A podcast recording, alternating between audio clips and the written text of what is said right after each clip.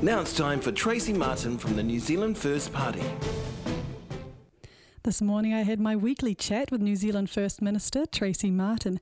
We talked about the date change for the election, as well as the new Lottery COVID 19 Community Wellbeing Fund, which the Minister announced yesterday. You may remember last week that Tracey Martin had lost her voice, so I began by asking her how she was and whether she got tested last week for COVID 19, as she was sick. No, I didn't get tested because um, I didn't have any of the other symptoms.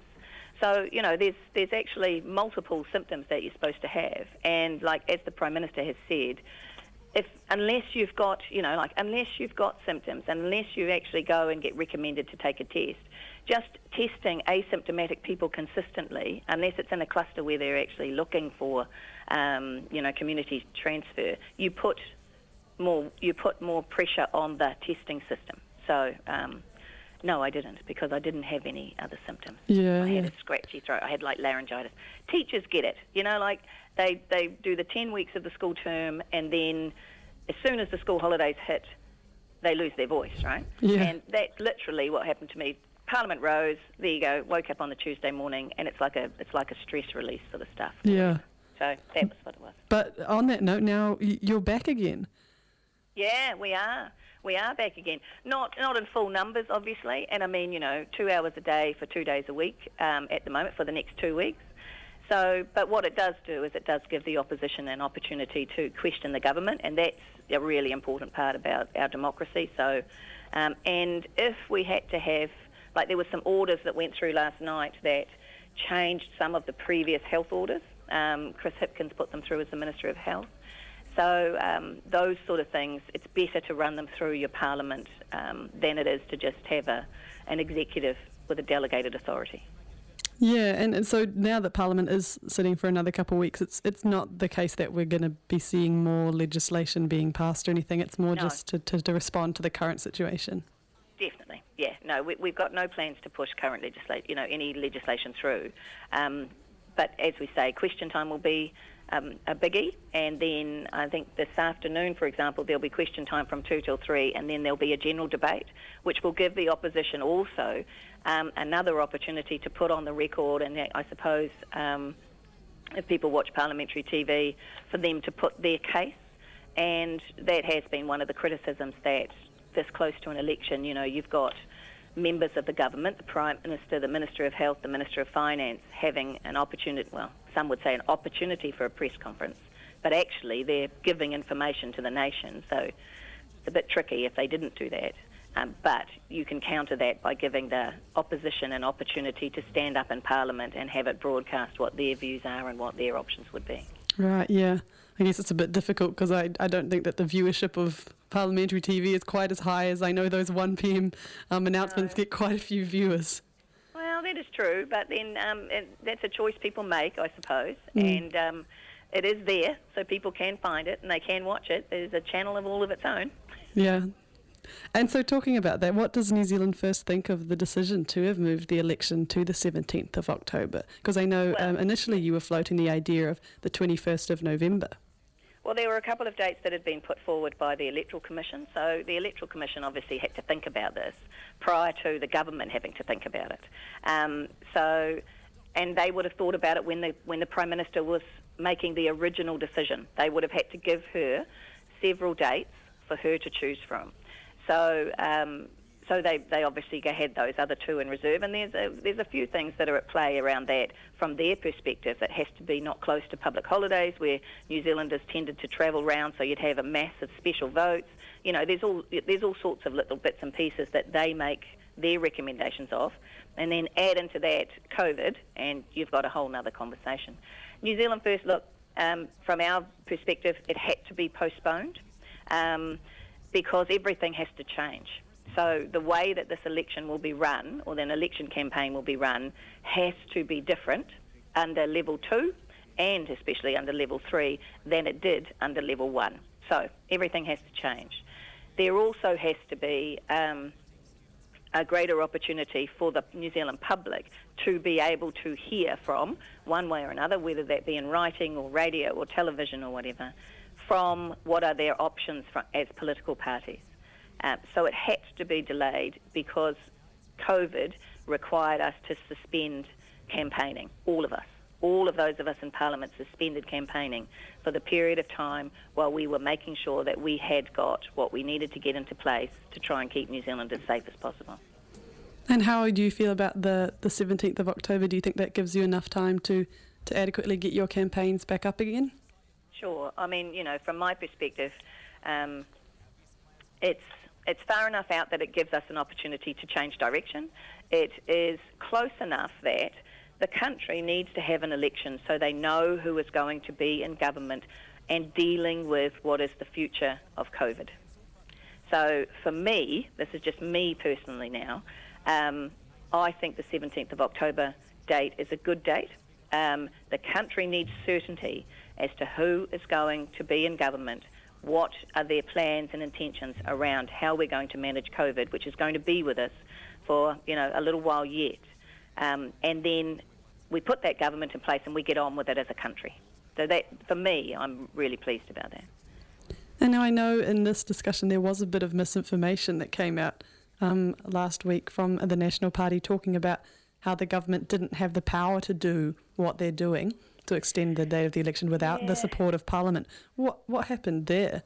Oh, I don't really know, and to be frank, I'm I'm quite surprised by some of the stuff that's coming out from um, from Judith and Gerry, uh, because you know I, I rate them. I've worked with Judith Collins on select committees and so on. I've um, a, as a minister, Judith has had issues that have come into her electorate office um, around children with learning support needs or special needs, and I've made sure that I've done whatever I can, or my office has assisted her to be able to help those um, constituents.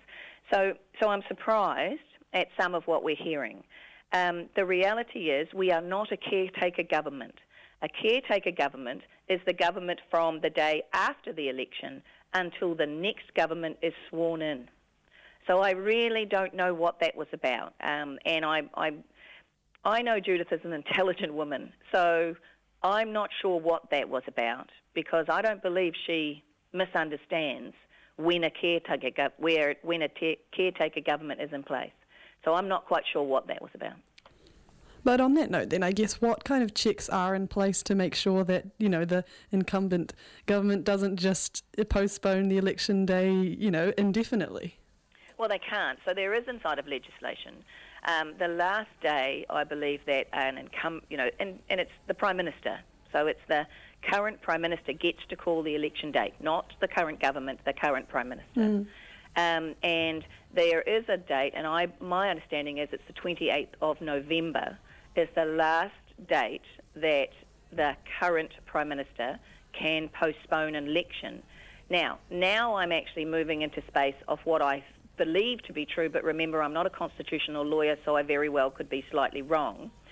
But if you wanted to move that date any further, like Judith suggested, into next year sometime, my understanding is you would require what is called a supermajority in Parliament. So 75% of the Parliament would have to agree to a different date than what is currently in the legislation. Um, so that's my understanding. So you can't just do it on a, you know, I've got 51% of the vote, so I can do it. You have to have a supermajority. That's my understanding. Right, and so I guess we just hope that it doesn't have to come to that at this point and that October 17th goes ahead. Yeah, well, the Prime Minister has said, I, I saw the press conference, the Prime Minister has said she will not change the date. So what that means is, and that's a good thing, so what that means is the Electoral Commission has got to, I know that they had planned the whole of the election for the whole of the country to be in level two. Now they have to make sure that they have um, plans in place if a third of our pop, or a quarter of our population or whatever is in level three and the rest of us are in level two. They need to ensure that they have the plans in place to have a free um, and honest election. That's their job. So um, so I, I, can only imagine that's exactly what they're doing. And there will be, Minister Little is the um, minister that they communicate with, so they will be um, giving the government um, assurances that they can manage that process. So then to move on to our next topic, you announced yesterday this new lottery COVID-19 community wellbeing fund. What's the purpose of that? Well, so what we realised during the COVID lockdown is that a whole lot of our community groups were no longer able to run fundraising events like they used to. So um, while we're still able to, because I also announced yesterday that we're still going to be putting 178 million into the local distribution committees. So the local lotteries committees are still going to have the same amount of money this financial year that they did in the last financial year. Um, and we also uh, um, will continue to put in 117.6 million into Sport New Zealand, Creative New Zealand, the New Zealand Film Commission, and Ngā Taonga Sound and Vision. Right, so that's the same amount of money that they had the last financial year. So that's a good thing. We're just maintaining those those levels of funding.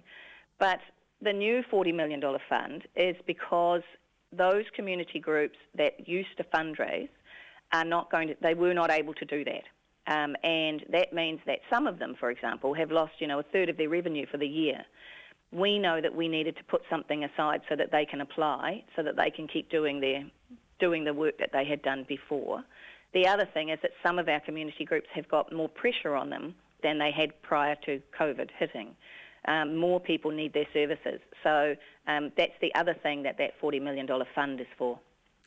And so, this lottery fund, where would that money have gone otherwise? Would it still be out in the community, or how is this different? Well, um, so the reason we're able to do this is because lottery or lotto did not drop off. So during the lockdown period, a huge number of New Zealanders, instead of buying their tickets because they couldn't buy their tickets from their local supermarket or dairy or whatever, they opened online accounts. Um, so lottery spend actually remained pretty much at what it was the previous year. Um, this money would have, the $40 million would have been, the other options we were given as a lotteries board was to spread it across all of New Zealand through the local community committees, through the distribution committees. If we had done that though, the difference is that a nationwide organisation um, who are delivering services like, let's say, um, let's say Citizens Advice Bureau, right? They have offices nationwide. Each one of their little offices would have had to go to their local com, uh, local lotteries committees and apply in that way, saying that our services are actually increased because people have lost their jobs and they actually coming to us for support, etc., etc. Um, this way, the overarching branch of Citizens Advice Bureau, and this is just an example, I'm not saying that Citizens Advice should now apply because I'm not the person making the decision if they meet the criteria, but an overarching national body can apply to the $40 million fund as opposed to each one of their little branches having to apply to their local distribution committee. That was Tracey Martin from the New Zealand First Party. The Wire.